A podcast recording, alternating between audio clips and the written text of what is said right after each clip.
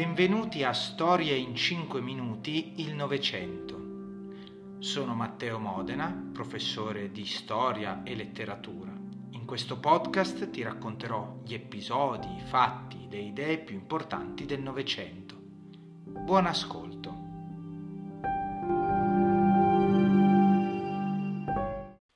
Lo scoppio della Prima Guerra Mondiale.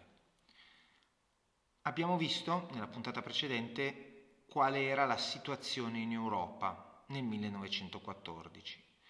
Eh, era una vera e propria polveriera sotto molti aspetti. Quello che mancava, quello che tutti gli stati in realtà aspettavano, era, possiamo dire metaforicamente, eh, la scintilla che facesse esplodere il tutto. E questa scintilla arrivò il 28 giugno del 1914 a Sarajevo, quando, eh, appunto Sarajevo capitale della Bosnia, quando, nel, eh, quando venne assassinato l'arciduca Francesco Ferdinando, che era erede al trono austriaco. L'arciduca venne assassinato eh, da un giovane nazionalista bosniaco di origine serba, Gavrilo Princip, che mh, apparteneva a un'associazione che, il cui scopo era eh, combattere per la liberazione degli stati eh, slavi che si trovavano sotto l'impero asburgico. L'Austria colse questa occasione per una risposta sproporzionata rispetto al fatto, eh, tant'è che voleva, lo scopo dell'Austria era palesemente quello di sottomettere la Serbia. Il 23 luglio inviò un ultimatum a Belgrado con richieste durissime da accettare entro 48 ore. Belgrado rispose accettando quasi tutte le condizioni, anche alcune delle più dure, ma, eh, non, eh, ma eh, opponendosi al, eh, a quelle che erano le condizioni che avrebbero limitato l'indipendenza del paese, portandolo sostanzialmente a diventare uno Stato satellite dell'Austria. Per tutto il mese di luglio eh, le diplomazie lavorarono per fronteggiare la crisi, per cercare di trovare una soluzione. Eh, gli altri paesi pensavano che mh, l'Austria si sarebbe accontentata sostanzialmente di eh, una punizione nei confronti della Serbia, bombardando ad esempio Belgrado. Ma l'impero aveva un'altra idea. Eh, l'idea era quella di conquistare la Serbia e eh, porre fine definitivamente al problema dell'indipendenza serba, espandendo, eh, espandendo l'impero una volta per tutte. Il 28 luglio del 1914 l'Austria attaccò la Serbia e diede inizio a un terrificante, mm, una terrificante serie di eventi che portarono al più grande conflitto, al più esteso conflitto mai visto eh, nella storia umana fino a quel momento. Scattò a questo punto il sistema delle alleanze militari in difesa della Serbia eh, si schierarono la Russia e la Francia, che erano unite appunto dalla triplice intesa. La Germania, subito sì, eh, al, andando, lo vedremo, anche oltre quelli che erano gli accordi della triplice alleanza, si schierò a fianco dell'Austria.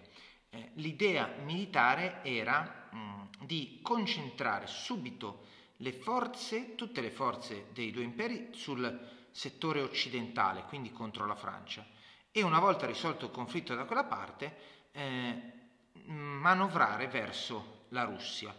Mm, questo era il piano militare iniziale. Infatti il 4 agosto del 1914 le truppe tedesche invasero il Belgio, nonostante il paese eh, si fosse dichiarato neutrale. Mm. E, ehm, l'attacco della Germania portò eh, in base agli accordi della Triplice Intesa, all'intervento del Regno Unito che si schierò eh, a favore della Francia e inviò le sue truppe eh, appunto oltre la Manica. La Turchia e la Bulgaria si schierarono a fianco degli imperi centrali, la Romania e il Giappone, dall'altra parte del, del mondo, a fianco della Triplice Intesa. Il Giappone aveva intenzione di eh, combattere per conquistare le colonie tedesche in Asia. Mm e la guerra si stava diffondendo anche nei domini coloniali e era la prima appunto guerra che coinvolgeva tutto il pianeta. L'Italia non si schierò subito eh, a favore di Germania e Austria, perché la triplice alleanza, l'accordo della triplice alleanza, prevedeva l'intervento dei paesi soltanto in caso di guerra difensiva. Ma non era una guerra difensiva in questo caso perché era l'Austria che aveva dichiarato guerra alla Serbia e la Germania poi si era eh, messa al fianco dell'Austria dichiarando guerra a Francia e Russia. Non era una guerra in cui l'Austria e la Germania erano state attaccate e pertanto l'Italia poteva permettersi di rimanere per il momento fuori dal conflitto. L'idea della Germania è di svolgere una guerra lampo. Arriva a conquistare la Francia prima che possa organizzarsi passando dal Belgio e, una volta conquistata la Francia, concentrarsi verso la Russia. Ma, contrariamente alle aspettative, i belgi resistono, ostacolano l'avanzata tedesca con anche attacchi, attacchi diciamo, di guerriglia, distruggono ponti, fanno saltare strade, linee ferroviarie.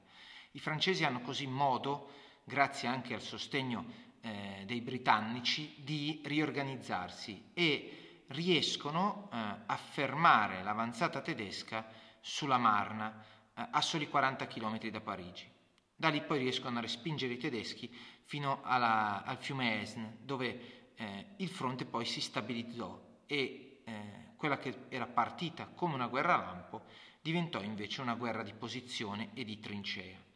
Sul fronte orientale eh, i tedeschi avevano inviato ovviamente delle truppe e avevano iniziato a vincere nel, nelle battaglie di Tannenberg e dei laghi Masuri, ma l'alleato austriaco aveva perso eh, in Galizia, una regione tra la Polonia e l'Ucraina. A quel punto, anche sul fronte orientale, l'avanzata si affermò e la, situ- e la situazione iniziò a entrare in una fase di stallo. La guerra si combatteva anche sul mare, eh, perché sul mare che viaggiavano i rifornimenti dalle colonie dagli Stati Uniti verso eh, l'Europa, verso la Francia, in particolare il Regno Unito. Eh, I tedeschi iniziarono utilizzando le navi corsare, eh, navi alla mercantili all'apparenza innocue che in realtà erano utilizzate per attaccare le navi che portavano rifornimento. La flotta eh, inglese, che era comunque eh, oggettivamente la più forte al mondo, eh, riuscì a sbarazzarsi delle navi corsare dopo un certo tempo, ma i tedeschi, che eh, non erano intenzionati a, a a, a, essere, a fermarsi di fronte a un ostacolo di questo tipo, iniziarono la guerra sottomarina e quindi utilizzando i sommergibili eh, iniziarono a affondare le navi che portavano i rifornimenti. La guerra sottomarina era un'assoluta novità, era la prima volta che, venivano, che veniva utilizzato questo sistema nella guerra eh, in mare.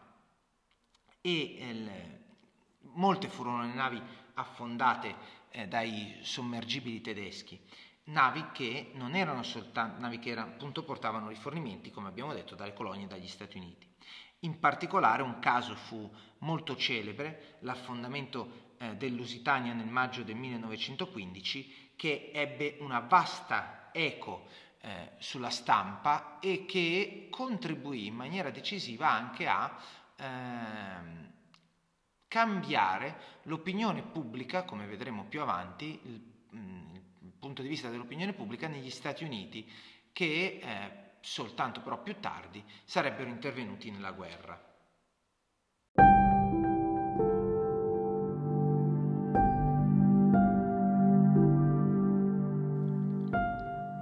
Grazie per aver ascoltato il podcast Storie in 5 minuti, il Novecento.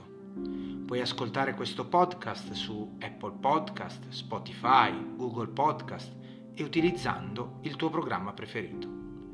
Iscriviti e se hai richieste specifiche per nuove puntate, scrivimelo nei commenti. Ci sentiamo al prossimo episodio.